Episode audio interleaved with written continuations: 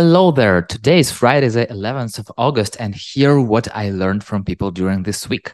How not to be blinded by an idea, just in time or just in case.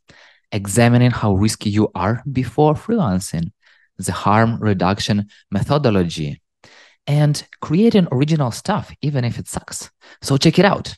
First, during our Freelance Thrive conversation, Henry Latham said about how it's easy to be blinded by an idea we like. If we're really excited about an idea, we're going to blind ourselves to whether actually, hey, is that a good idea? Is it not?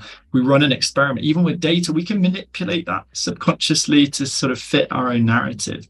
Yeah. So we need to be able to zoom out, look at things objectively so that we don't go down the wrong path too long. Second, recently I listened to Andrew Huberman's podcast with Tim Ferriss as a guest, and I loved very much the concept of just in time learning instead of just in case learning, which means that if, for example, you have two books to choose, it's always better choosing the one you can apply to your life right now, not the one that you can apply someday. However, I would tweak this rule a little, and maybe Tim also does it. I would allocate 90% to just in time and leave 10% for just in case, because you never know how amazing ideas you might have on the intersection of sometimes totally different things. And check the link to the episode below. Third, on the Freelance Thrive conversation with Bertrand Rothen, he pointed out a very interesting moment I've never thought about freelancing. First of all, examine yourself as in your personality. Are you risk averse or are you open to risks? Because you have to be open to risks, otherwise, you're not going to love it. Fourth, from recent articles that Jess Hobbs wrote, I learned what the harm reduction methodology is and how much it's important to meet people where they are instead of waiting for them where we are and getting anxious because they are not coming to us. So check the link to the article below. And fifth, during our Community Life conversation, Tom Ross inspired me so much by sharing this. I played for years, but I'm like very average at best.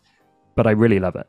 Like it's it's great, but you know, I never learned theory, so I've got quite bad technique. I think because I'm creative, I always prefer coming up with original stuff, even if it sucks.